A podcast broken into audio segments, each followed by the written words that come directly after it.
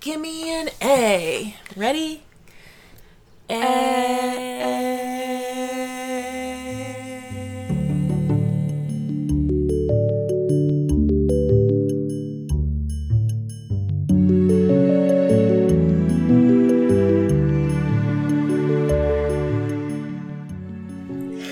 That really seems to work. I don't know why. I think it just harmonizes us and brings us into the hive mind. Yeah. Yeah. Hive mind. Okay. So, do you want to do it? Sure. Okay. Hello and welcome to Bonnets at Dawn. I am your host, Hannah Chapman, Team Austen. And I am your host, Lauren Burke, Team Bronte.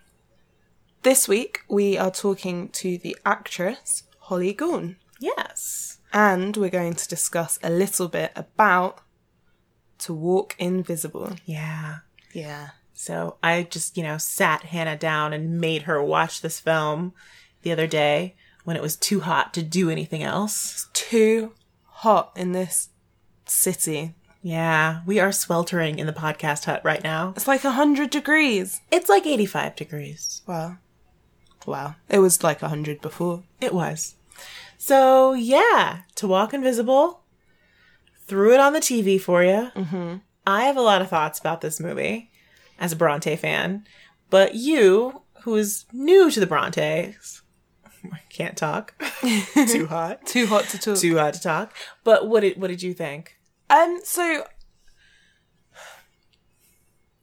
I thought it was beautiful. Mm-hmm. I, th- I thought it was really beautifully shot. I thought the performances were great. I was a little upset that um, their father didn't speak with an Irish accent. Yeah. But like, is was that would have that would that have been too hard? What was that actor called? He's in Game of Thrones. Oh, I don't know. If he's in Game of Thrones, you should know. I should know, name. but I don't know anyone's name. You're the actor database. Oh, do you know who was also in Game of Thrones? I believe. Who? I just heard this. I didn't see it. My favorite, Roger Allam. Who was he in Game of Thrones? I don't know. Look it up. Okay, guys, you're gonna hear some typing. We're gonna have to look up. We some always Game have to find up, uh, find out about Roger Allam, what that guy's up to. You know he's he's my favorite. Also, please tweet at him, Allam for Mr. Bennet. Okay, that's the hashtag, right? I yeah, I mean yeah. Oh, Illyrio Montpatis. Okay, yeah, yeah. Yeah. Oh, he's fine. he hasn't really been in it that much. Like we can't talk about spoilers.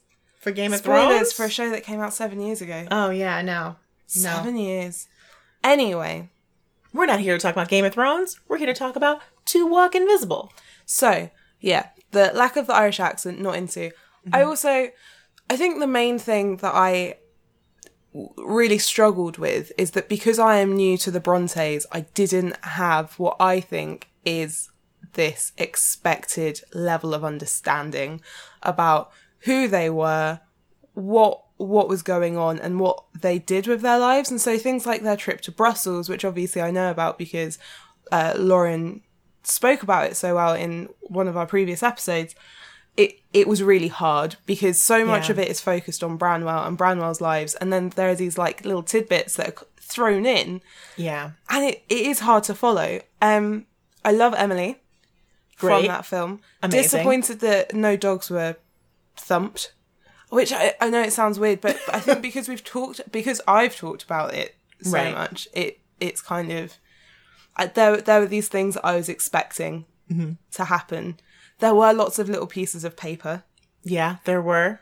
um and then oh so at the beginning the little soldiers are like a CGI didn't care for any of the CGI elements at yeah. all like The fire on top of the their fire on heads. top of their heads. I don't know what that's a reference to, but I didn't like it. The three sons, I didn't really understand. There were like lots of these kind of like artistic things Mm-hmm. that just for me, I was like, I don't. I, I just want to know about their lives. I just Yeah. I, I, I wanted something honest, and it I, I don't know that that's what I got. Yeah. There was there is a, a point that I would like to say on it like genuinely just started to cry when it mm-hmm. happened and I don't think I'm like hugely sensitive. I mean I cry everything so this is silly. But I think what it did achieve was it made the Brontes very real for me in a way that they haven't been before. I think because I've always had such a personal connection with Jane Austen's uh, stories and then her life growing up because through learning about it and going to the stately homes where the adaptations were filmed. Um, the Brontes were always just these these books that I hadn't read by these women that I I wasn't interested in, and so the scene where Charlotte is just validated.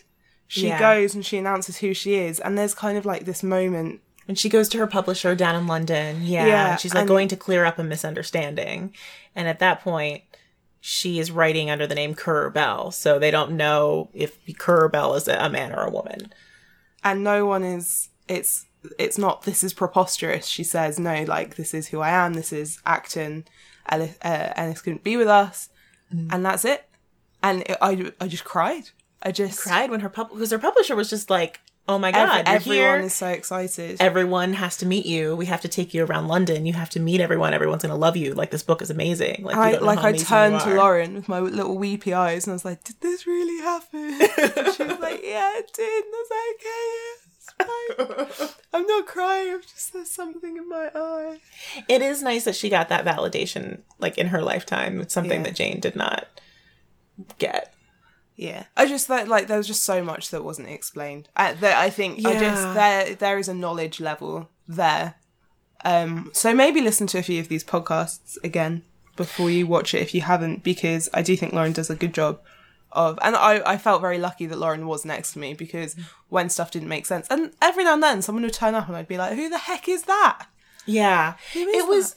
It was hard. I mean, I'm glad that it was made, and I really am a Yeah. big fan of Sally Wainwright, and I really love Happy Valley, and um, I think she was the right writer director for the job. But um, I think you know it should have been a mini series. I don't think you can condense everything into two hours. Not when there's there's Not when there's three three women, women. and and, and Branwell. And then I wasn't quite sure what they were trying to do with Branwell. If they were like, okay, we're going to use Branwell as a device to tell these women's stories, except that just makes it completely focused on Branwell. And I know there's a lot of things happening this year with Branwell, a lot of sort of like, um, courses and sort of like, you know, uh, conferences that are focusing on Branwell and his work. And he, you know, we give him a lot of crap on this podcast. He was talented in his own right. But I do think that, um, we need to really pay attention to to these three women, especially Anne, who's been just overlooked for forever. Um, why are we fo- so focused on the the man in their life? You know, like yes, he was an influence, but please do not discredit what these women did. Like, I I felt like it was a biography about Branwell. Um, I felt like I got to know him much, much more than I got to know Charlotte or Emily or Anne. And I feel and of all- ultimately, and least of all, I felt yeah, Emily comes across very well. Mm-hmm. Um, in in this, like I Emily seems great. yeah, her character comes across. Yeah. I don't really know anything about her Any life. of, like, yeah. It was, you know, they really didn't talk about their teaching. Like I would have loved to have gotten some scenes of um Anne teaching. Do it, Hannah. Do it. She's got to sneeze, guys. She's got to sneeze. I swallowed it. but like um you know like i would have liked to have seen maybe a little like a couple scenes that were like inspiration for agnes grey her you know actually teaching and working as a governess um i would have liked to have seen something in brussels um i know time is a factor. I know money is a factor but i just feel like it was a movie about branwell and i really want to know why. Like i'm just like why? And you know what's really interesting as well? I'm very opinionated, and I, I, I don't think it's my um, best feature, but I will give an opinion on things that I don't always know about. And as you're going to hear in this episode, Lauren says, "Oh, to walk invisible, it's like it's all about um, uh, there's not enough about Brussels, and then I come in and I'm like, well, you know, they can't. Maybe this is the story that they needed to tell, and this is okay, and then we need like more stuff rather than this being different. And actually, having watched it, uh, there there just there just needed to be more about the Bronte women. Like Yeah. I'm wrong. I'm wrong when I talk about this later on in the episode. So just I've seen it now. Now I've I know. it now. Now you know. Um, yeah, I just But I the would recommend performance- watching it. I would, yeah, I absolutely. I'm really, really happy that it exists. It is a beautiful piece of cinema. I, I can't wait to go to the parsonage. It, Yeah. you know, really makes me want to go there. And the performances are absolutely fantastic, like across the board. yeah, except they CGI'd the tiny soldiers to move. And now how how am I meant to go and look at the soldiers because they come alive. Like they they come alive and the children are screaming. The They are children are screaming. They are screaming children, The tiny soldiers, is- tiny books. It's gonna be too much. It's going to be just a place of nightmares for you.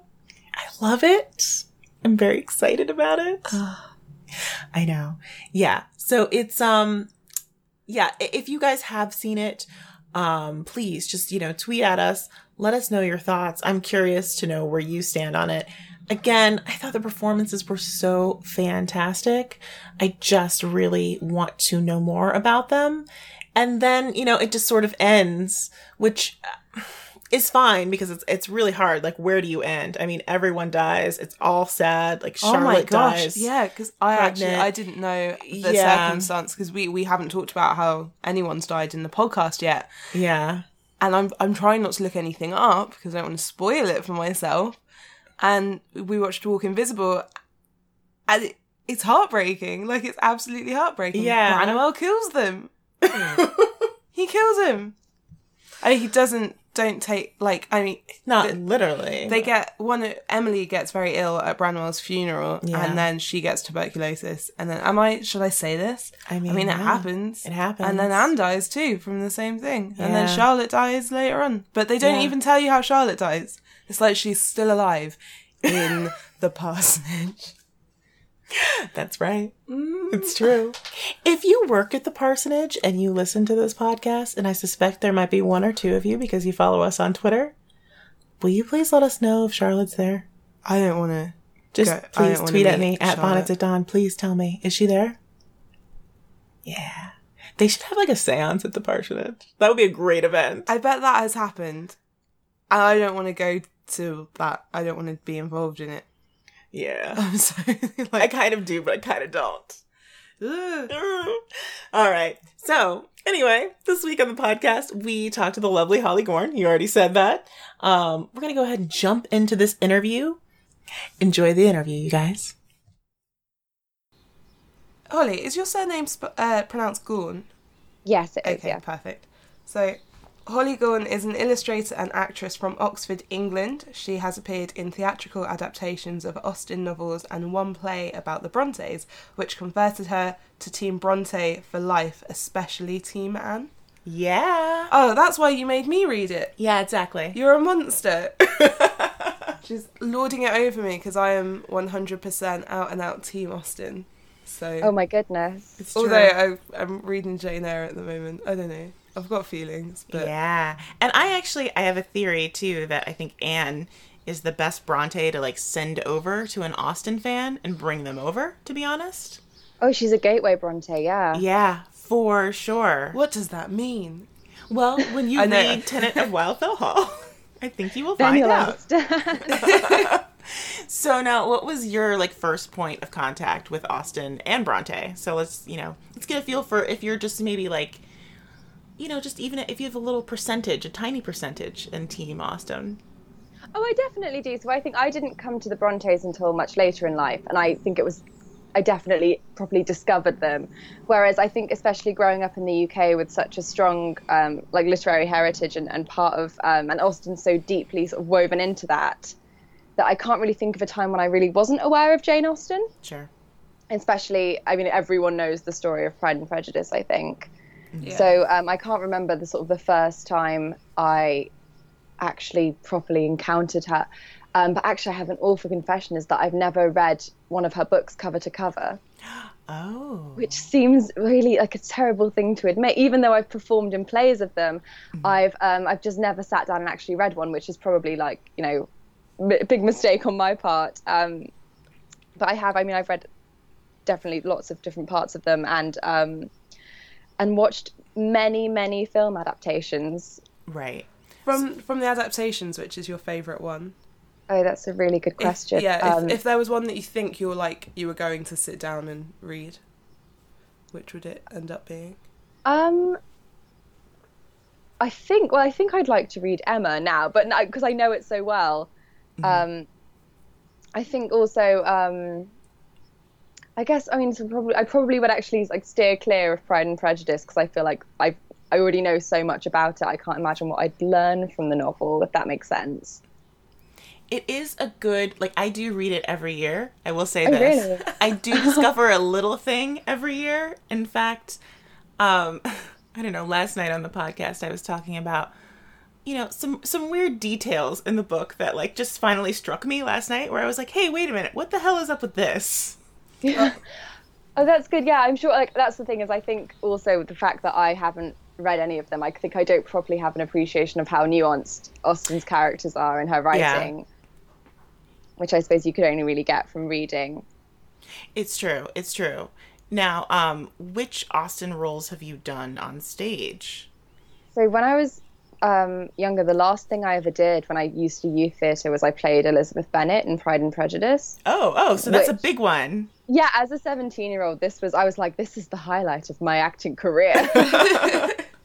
and it was like a dream come true for me. So I um, have very, very fond memories of that. And then last summer, I, um, with my current theatre company, I performed as Harriet Smith in Emma. Oh, nice. That would be a very- fun role. Yeah, I feel Oh, like it was that's a good fun one. Yeah. I think as well, like my associations with Emma now are that like I think less about the actual plot of the novel and I think more about what went on like on stage just in our production. So I always think, oh yeah, Emma's the one where like we created a hilarious backstory about Emma and, and Harriet having this like deep r- romantic tryst and also Harriet eats lots of cake, which is what happened on stage. So What scene does Harriet eat lots of cake in? Um, we had it when um, Emma and Harriet were visiting um, Miss Bates. Okay. She, she served them some cake, and it was sort of this vi- like um, visual gag ongoing where um, all the other ladies were sort of politely. and It's when they meet Jane Fairfax for the first time, and all the other ladies are sort of politely nibbling, and Harriet, who's apparently very hungry or just quite impolite, is kind of shoving her face with. Um, with fruitcake, which was, I mean, How was at that first to do? fun, but then two weeks into the run, I never wanted to look at another piece of fruitcake again. So Yeah, exactly. I actually, I think that's a really clever um, reading of Harriet's character because she is on a surface level. Like Emma, Emma's completely besotted with the idea that she's very genteel and she's Yeah. got this history, and then you can like visually just be like, this just isn't the case. Like she isn't on a societal level with these women. Like Emma is deluded, Right. and you can just show that with just her smashing chocolate, uh, fruitcake into her mouth. So Yeah. Oh, I love that. Yeah. And I think also it was quite fun being Harriet because she definitely won the audience over Yeah. because of that. I think you kind of just be, by being that kind of silly and that kind of fun with it, it just everyone was kind of on her side by the end. Mhm. So that was nice. Um, how about Lizzie Bennet? Any uh any because like that is actually maybe because she's the heroine and you've got a lot of Lizzie Bennet feelings, Hannah. I, I was getting really annoyed with her last night when we were watching the films. That's I was like, ah, Lizzie, you're so you're so smug. But um, yeah, I mean, was your was your Elizabeth Bennet a smug Elizabeth Bennet? Oh, I, I think so, judging by just how naturally smug I was as a 17 year old. I imagine she came across as, as pretty smug. Um, but I, I remember as well, like, I think it was something that I, for some reason, without having really read the book properly, I, because I'd watched, I was really, really dedicated to watching Pride and Prejudice in many different formats. So for some reason, it was a, it was a character I felt like I just innately knew and um, didn't end up doing very much preparation for it because I, like, yeah, I feel like I just kind of initially was just like, okay, I understand her from the get go, and and kind of went with it. yeah, that's the thing about Lizzie though. She is like very universal. Yeah, and everyone does I, most people i do i do feel like i relate to her sort of the most out of of austen's characters but um hannah does not feel that way no, I- really. I relate most with Anne Elliot. and I relate least with Anne Elliot. yeah. I think the thing about Lizzie is that, especially as a modern reader, she's, um, I, you know, she's outspoken and she's sort of she's witty, and that's those are things that we really prize now. So yeah, yeah, and that had to be fun on stage, just sort of like the back and forth with Darcy. yeah, you got to do a lot of like yeah, a lot of sassy exchanges, a lot of side eye. Yeah. That was fun. How was your Darcy? Oh, he was lovely. Yeah. Yeah. Well, I guess you have to say that too.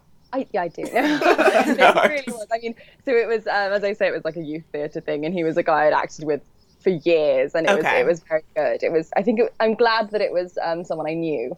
Right. So there's actually a little bit of chemistry there, so that's always good. Yeah.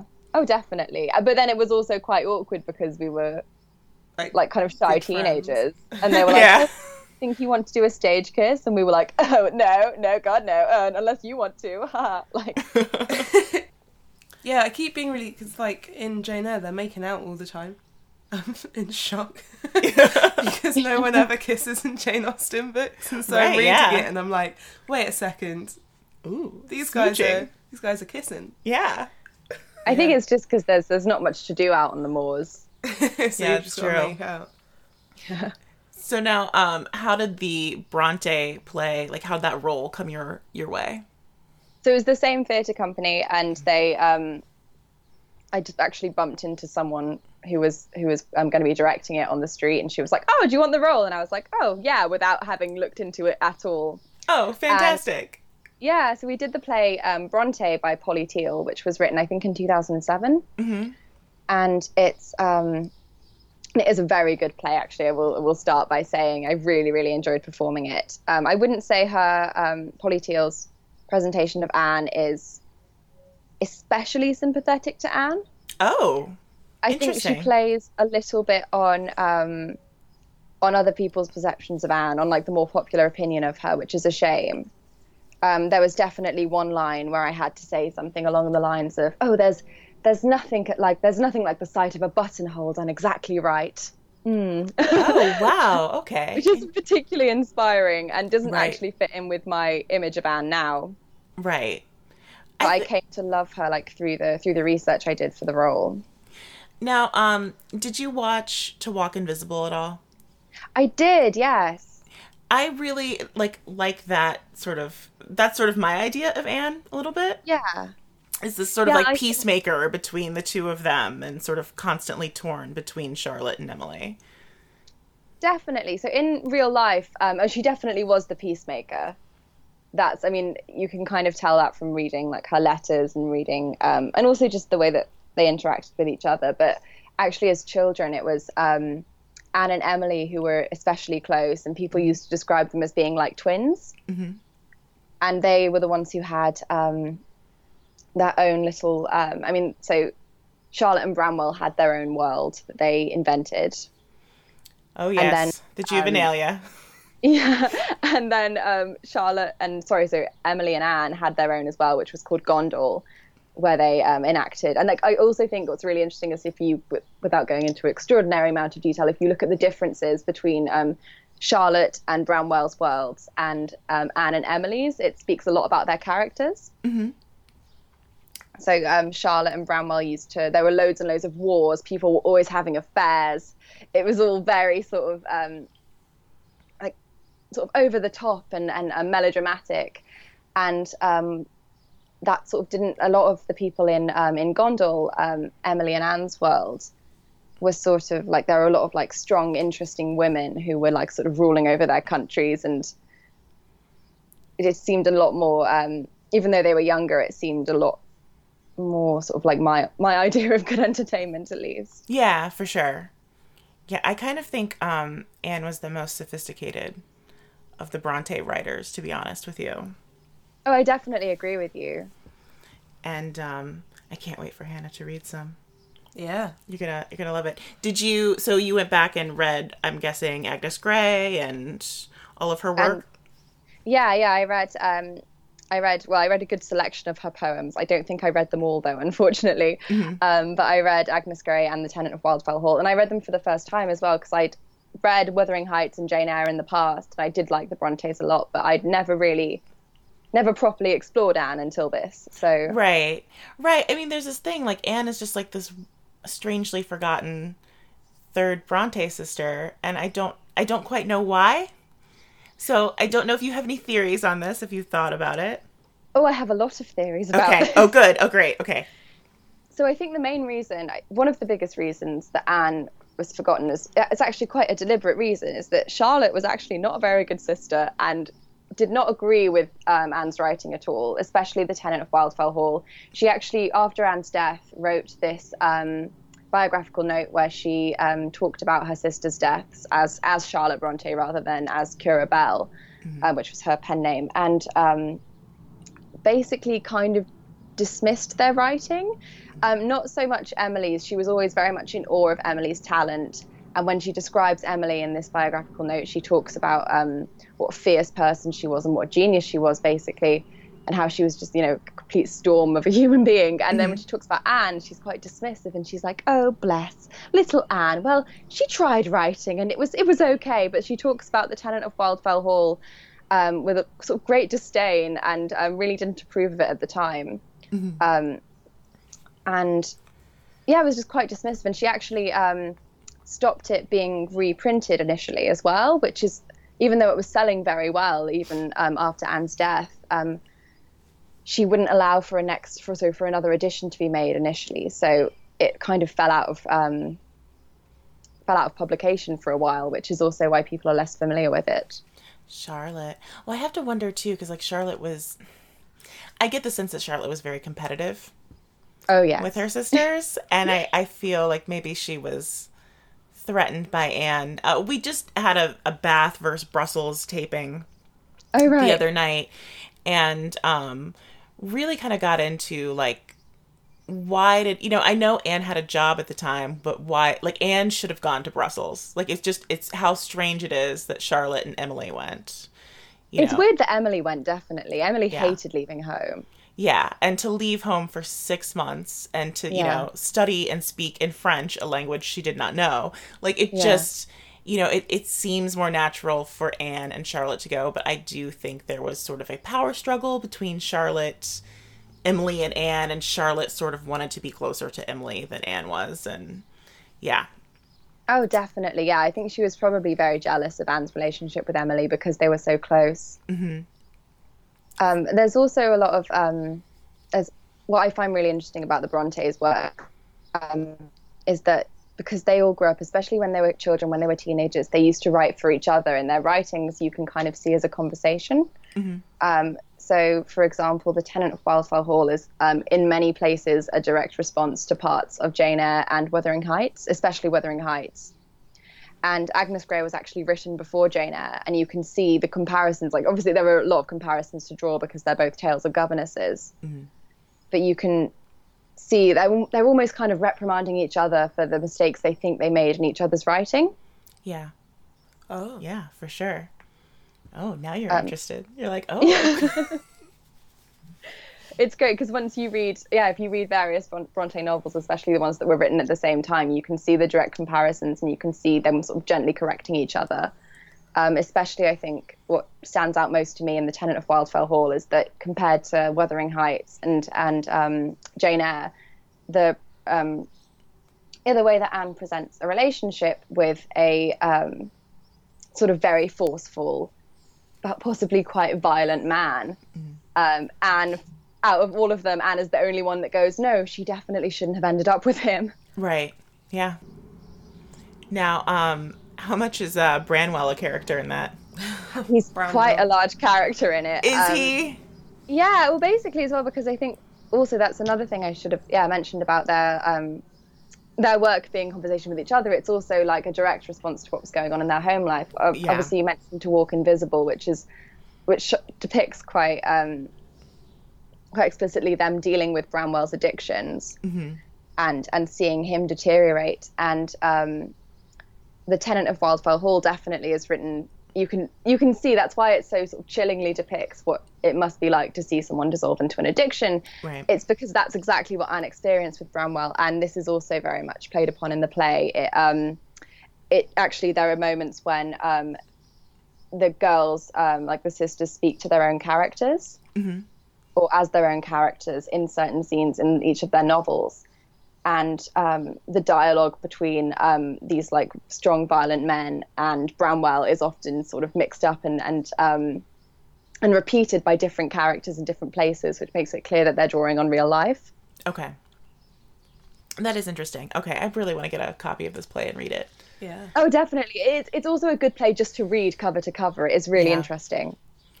I um I, I I will say like my big my strongest criticism of To Walk Invisible is just like how much of a character Branwell was. Um, I feel like there was times where we focused a little too much on. hi- I mean, you know, his addiction is mentioned repeatedly, and then there's sort of this like, oh, by the way, Charlotte and Emily went to Brussels, Brussels, and I'm like, okay, that's kind of a big thing. It's kind of a we, we should like Yeah. talk about that. I feel like there should be like a whole play or a whole a whole you know, that's a whole something dedicated to just their time in Brussels. Yeah, for sure. I, it, it, it needed a series too. I mean, the Brontes actually like had interesting lives. Like I feel like we could have done. Oh, yeah. we could have done six episodes. There's you know, there's no reason just for one movie, guys. Yeah.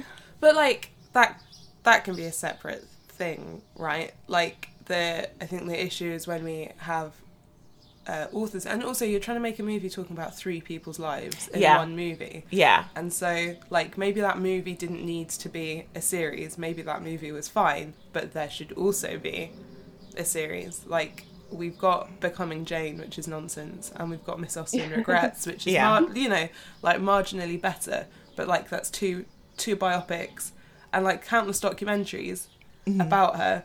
Um, and so I think she is like she's one person. She's a bit more accessible because of how many Yeah. adaptations there have been of her work. So maybe if we had as much of that with the Brontes, you could explore it a bit more. But like go the whole going away to Brussels thing, that's like a whole other story, right? it So, is. It is. It just deserves like more than a throw throwaway line. You know, Yeah. maybe. I think in in my in my opinion. I just feel like maybe that's just what the film's about. right? right. Uh, so now, what kind of research did you do for Anne? Um, so my, my initial research was um, was reading both of her books and and poetry, um, which was I mean so I think especially the thing that I found most helpful, especially since I was learning through excessive googling about Anne and through reading the play, um, was reading Agnes Grey was really interesting for me, especially since I read it first, and the whole reason behind that was just because Anne wrote it first, so I thought it would make sense. Um, but it was very sweet, especially as I grew to like Anne more. It felt like reading Agnes Grey feels very much like reading her inner thoughts. Um, and in, in a quite like heart wrenching way towards the end, when you kind of she gives Agnes, I hope I'm not spoiling it for you. She gives No, Agnes a happy ending, and you kind of think, oh, but that's it's not even an extravagantly happy ending. It's not like you know unicorns are flying around and the Right. world is a magically great place. It's just a very quietly peaceful, very nice ending to a book, and it's it's like be like that's that's all Anne wanted out of life. that's she wasn't sort of she wasn't like Charlotte. She wasn't massively ambitious. I think she had uh, my sense, which I also worry that I'm putting too much of myself into Anne. But I think um, one of the things that I one of the senses I got from her from reading her book is that she wasn't about sort of personal glory. She was almost like she'd rather be. Um, you know, like a cog in a great machine working towards the greater good and making the world a better place rather than, you know, going off and becoming a massive famous author. Right. Oh, Anne. Um, I She might, maybe she's my new favourite. Charlotte sounds like a bit of a cow. I know. I, I have a lot of feelings about Charlotte that I'm trying not to, I'm trying not to be biased against her, but um It's hard. I um although I have to say there's a lot of things about Charlotte that I like see myself in. I'm like, oh yeah, I'd do that. Yeah, me too.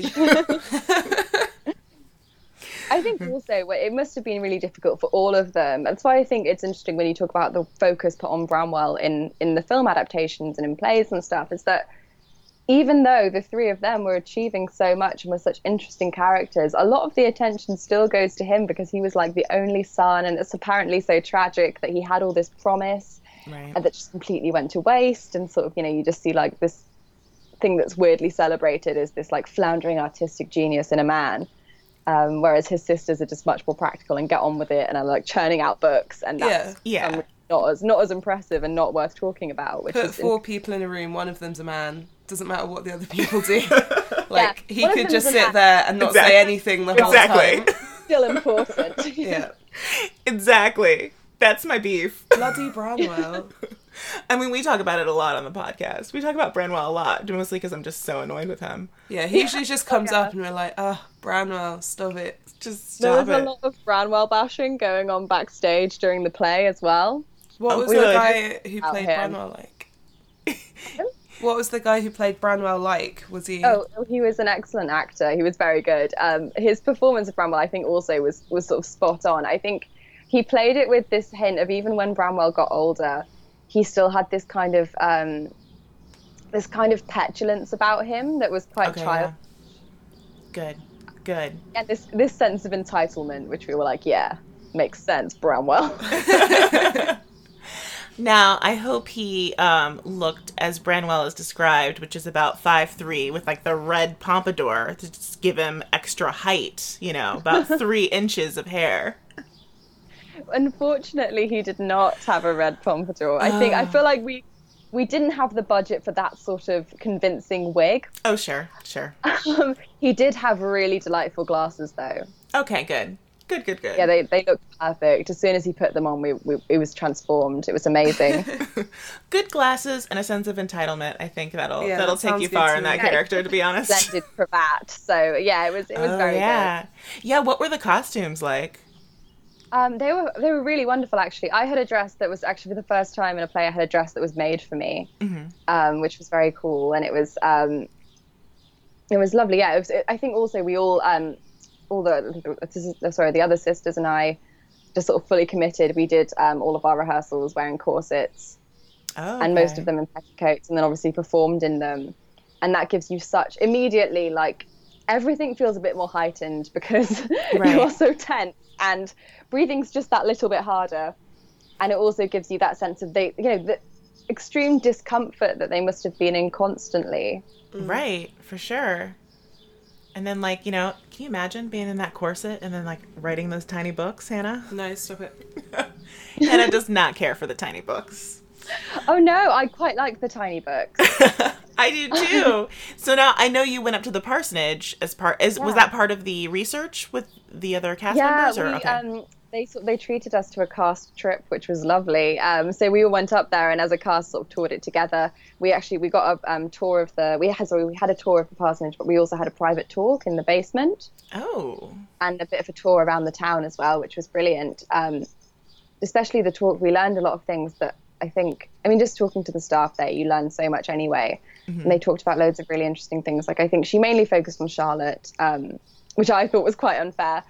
But, Yeah. Um, loads like learned loads of really interesting facts and like lots of little things that we found really interesting um, and quite funny. Like for example, when they were children, they had um, Branwell was given a box of toy soldiers, and they each took one out of the box and named it. And um, Anne named hers Waiting Boy, which I found very, very sweet. yes, that's right. I was trying to remember on our Ju- Ju- Juvenilia podcast. I was like, what did Anne name it? I couldn't remember. no, I've got forgotten Anne syndrome.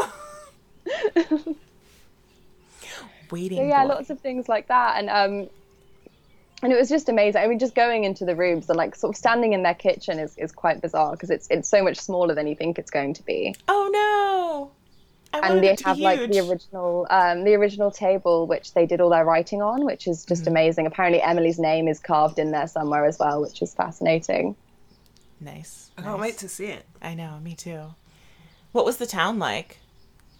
Um, well, I mean, so the day we visited, quite grey and gloomy. Um, but it's also stuff. So stuff that's amazing about the town is the proximity between, um, for example, the Black Bull, which is where Branwell did most of his drinking, is honestly a stone's throw from the parsonage. Like it's like I think it's a two-minute walk. Oh, God, he couldn't even like go to a further pub.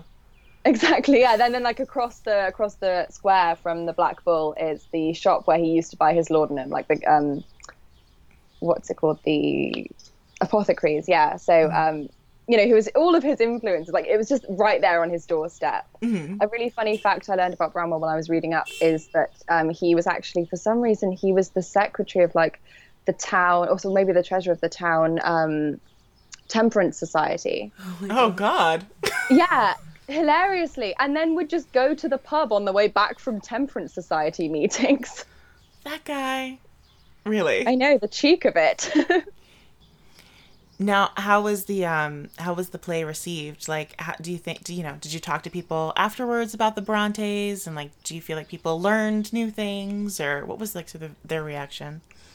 Um, it was actually, I would say, the play itself was was very well received. We had a couple of rave reviews, and um, the last week of our run was entirely sold out, which was, Very you know, nice. really, really cheering for us. And um, I actually spoke to several people afterwards. A lot of people wanted to know more about Anne, because it turns out most people hadn't heard of her. And Oh um, God.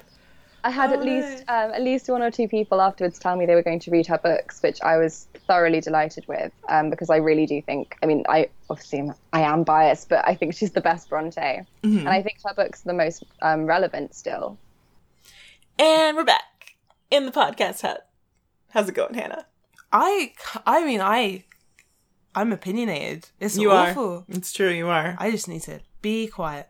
No, I mean that's good, right? I mean, we don't want someone who's just going to be quiet on a podcast.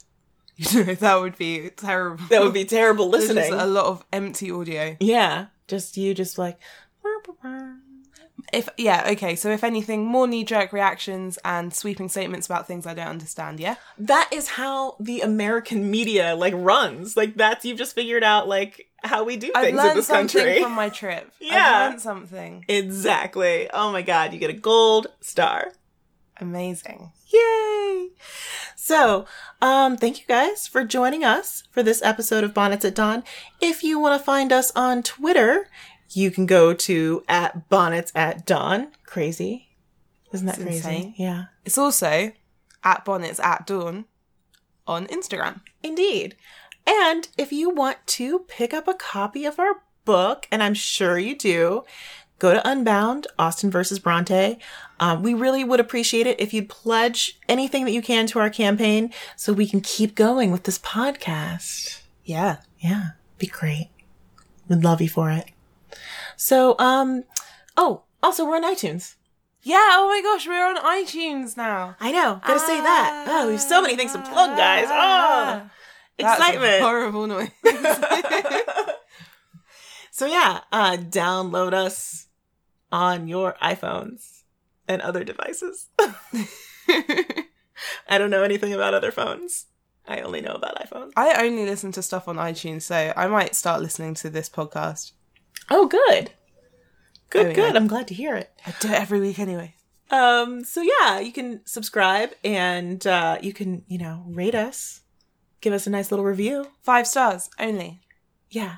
Just say like, love it. Great. Team Bronte. Team Bronte for life. Hashtag wretched bondage. Hashtag justice for Jason. Hashtag um Austen versus Bronte. Austen versus. Bronte. Yeah. Yeah, yeah. Yeah. There you go. All right, guys. Thank you so much for listening, and join us next week when we talk at you about the Austens and the Brontes. I always say Austens. Sorry. Every time. There's only one. Hmm. Bye. Bye.